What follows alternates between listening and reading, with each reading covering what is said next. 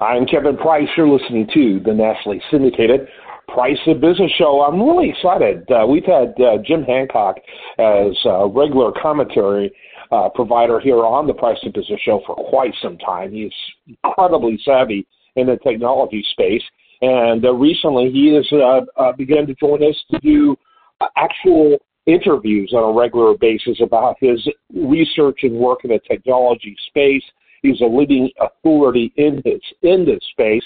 His website, by the way, is jlhancock.com. That's jlhancock.com. He's an author. Uh, he's an author of uh, primarily uh, novels, in fact, uh, that deal a lot with uh, issues that relate to technology and national security and a lot of these issues. And during his time in the military, Jim worked away in the dark, corners of the government intelligence communities. He learned two Asian languages and eventually conducted over 100 combat operations with special operations forces in Iraq, Afghanistan, and the Philippines. And so he has a fascinating background. Um, love having him on the program. Love doing this work with him. And again, you can learn more about him at jlhancock.com. Jim, always glad to have you back on the price of business. By the way, your story on uh, the war uh, situation and the kind of the nuance and, and, conversations that we had on it uh, have been really well received, and, and uh, kind of want to continue to build on that theme and that idea. Um, a very interesting story that I saw in the New York Times that uh, I shared with you and we discussed electronic warfare confounds civilian pilots far from any battlefield. And I think it's one of the things that I, I, I think many people don't think about is that uh, when something happens in the technological front, in the war space, to, you know, and, and when it comes to war and military, it has such a profound ripple effect across the entire economy and societies. And uh, to me, this is just another example of that. Yeah, the yeah GPS jamming for sure, especially when it comes into um, the civilian world, is a huge problem as an extension of, of military conflict. One of many, of course, but that is one that people don't really think about too much, especially in areas like that. Yeah. So set the stage uh, for us when it comes to this topic. What comes to mind, and what are what are some of the things that are being grappled with? Uh, so the one of the things that people kind of I think we lost sight of a bit when it came to the previous wars, like the when we were fighting ISIS and we were fighting terrorism, is that when you're dealing with a global power, they tend to fight wars like a global power. They deal with major infrastructure and they they try to impact um, the technologies that make it easier for their opponents to be able to do every just day to day work. And electronic warfare is a major component of that. And so for people to understand, electronic warfare is when you use radio waves in a way that adversely impacts your your opponent, your adversary. And so the example in this case is putting jamming signals into the air to block GPS or spoofing GPS so that your position is put is off. And if you're mm-hmm. flying something like an aircraft, that's a big problem, obviously. If you're flying a drone, that's a problem. If you're flying a missile, even those are all issues that they could be using to identify its location. Uh, but we started seeing this when Russia moved in to support Syria with the fight against ISIS. You immediately started seeing uh, jamming of GPS signals across the board. It was a major problem. And in Ukraine, even, it's really interesting is you could watch the GPS jamming activity as a precursor for any major Russian movement.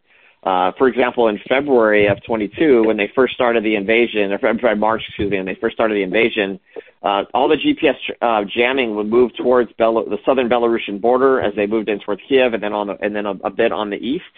But as they recognized that that movement was a failure, all of that GPS jamming suddenly shifted over to the east side of the country. It, it telegraphed a lot of the movement. And so, what uh, the interesting thing about that is is that it's a major tactic for those groups, but it's being adopted also. Um, I, strangely enough, on the back end, it's being adopted by smaller units and organizations to do the same thing, but in smaller levels at smaller locations. Yeah, and that's one of the things that's interesting because you know historically these type of things have been done by big you know big governments, affluent governments, powerful governments You know, it, was kind of the edge they had. But technology, in the way it's advanced, has become extremely egalitarian, and uh, even even terrorist groups, relatively small ones, can play this game to a certain extent. It's it's really a great equalizer. Yeah, I think the the good example with that, the difference really is that with large military units, you can do it at a very large level because you have these very expensive large electronic warfare systems. But what you'll see at a smaller level is people using things like software-defined radios to create and transmit uh, white noise, which is just basically radio waves that just fill the spectrum to jam it. And you can do that at very small levels, but you can do it directionally, like by literally just pointing an antenna directly at the thing that you're trying to jam. You could have a singular aircraft being isolated in, in its impact by this. Um, and all it takes is a proper amplifier that you can buy online.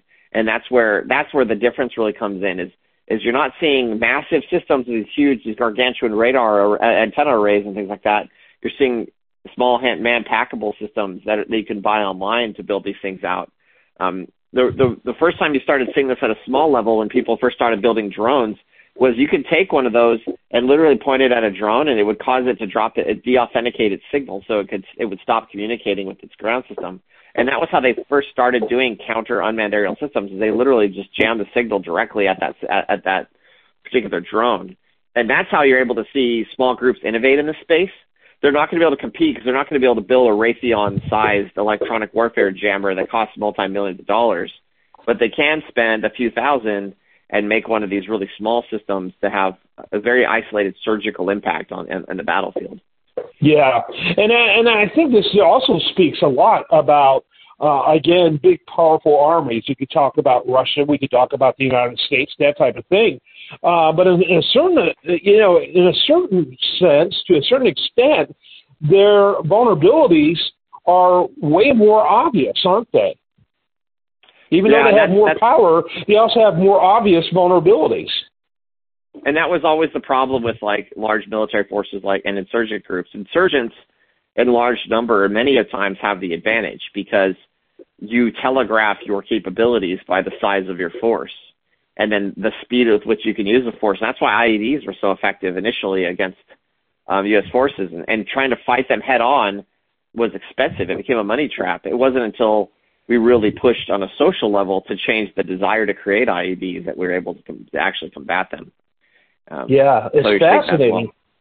It's fascinating, and uh, the uh, you know a lot of the stuff that we are all in all, all in all of you know the stuff that is like so exciting for us. Uh, the uh, access to technology, the advancement of technology, the thing I have in my hand, you know, you know, at, in the middle of the day at, at a, you know, at my restaurant as I'm looking up something, you know, has the capability of, uh, greater capability of, of, uh, six and seven digit computers of four decades ago, uh, you know, that I, I can get for a few hundred bucks. I mean, it, it, it's all both very exhilarating and exciting, but it certainly makes things like war uh, more problematic.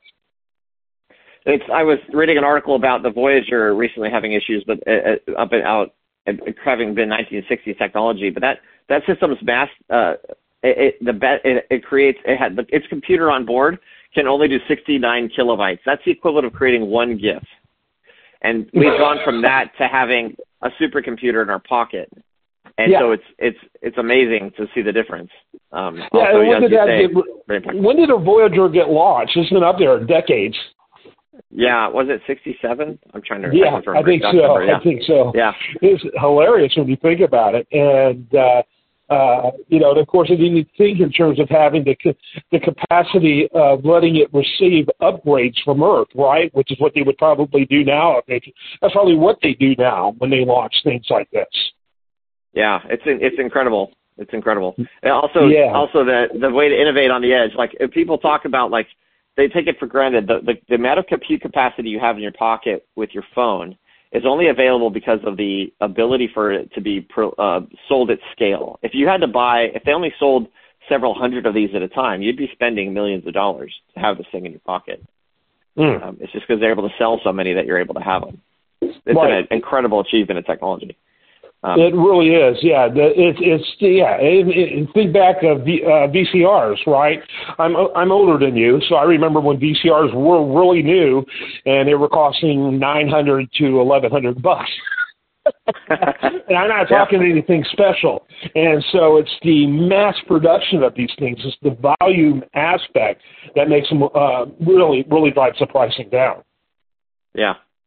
It's incredible. Or I even think of the, you know, the the small computers, the very earliest PCs I, I saw, and how ridiculously expensive they were, and they did virtually nothing, and we were all, you know, ooh, ah, look at this.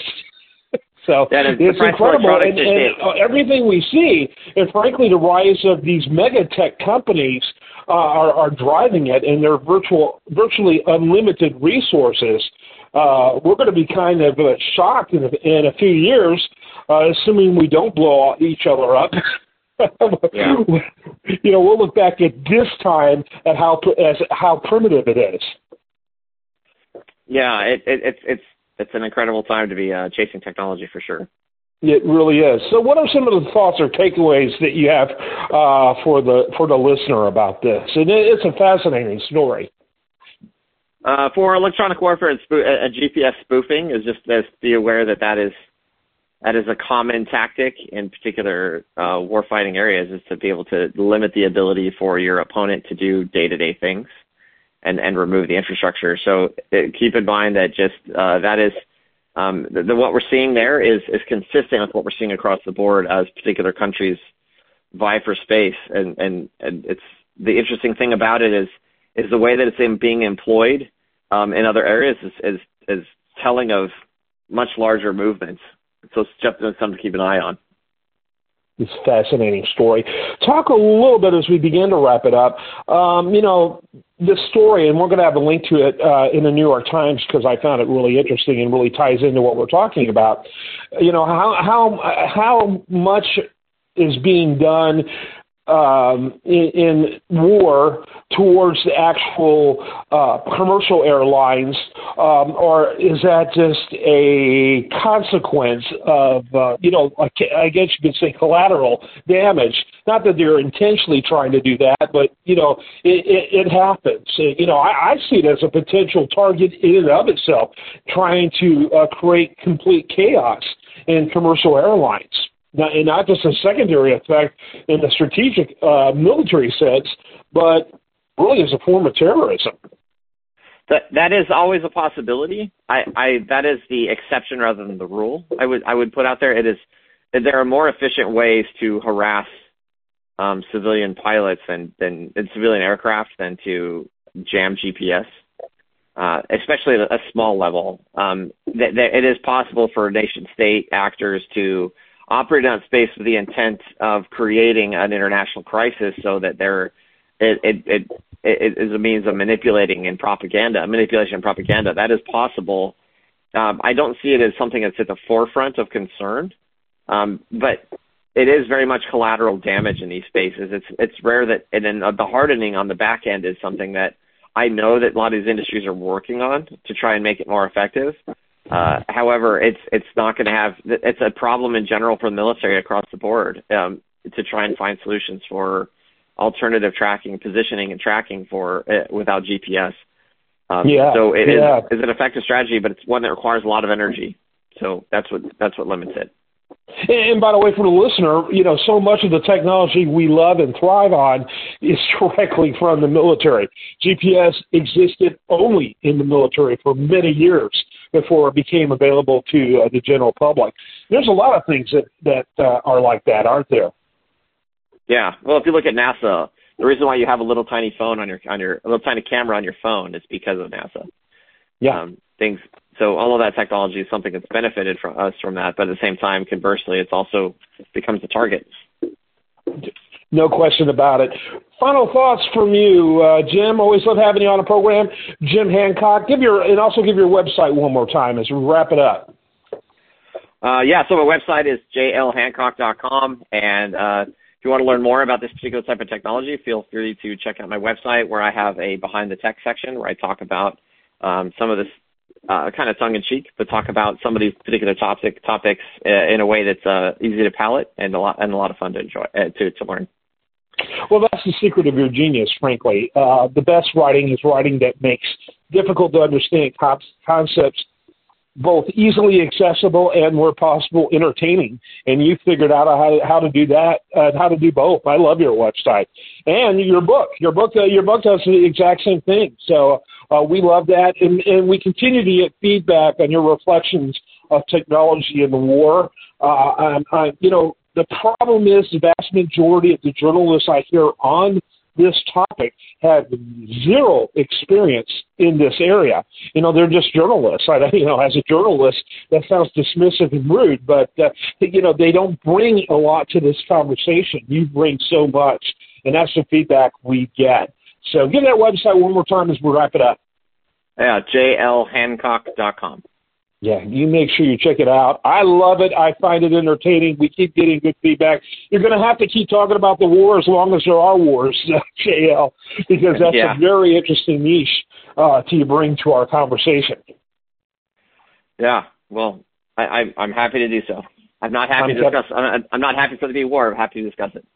yeah, well, I think people need to understand, frankly, and I, I love what you bring. You make it very accessible. Uh, I mean, I am Kevin Price. And this is the nationally syndicated Price of Business show. Stay tuned for more after this.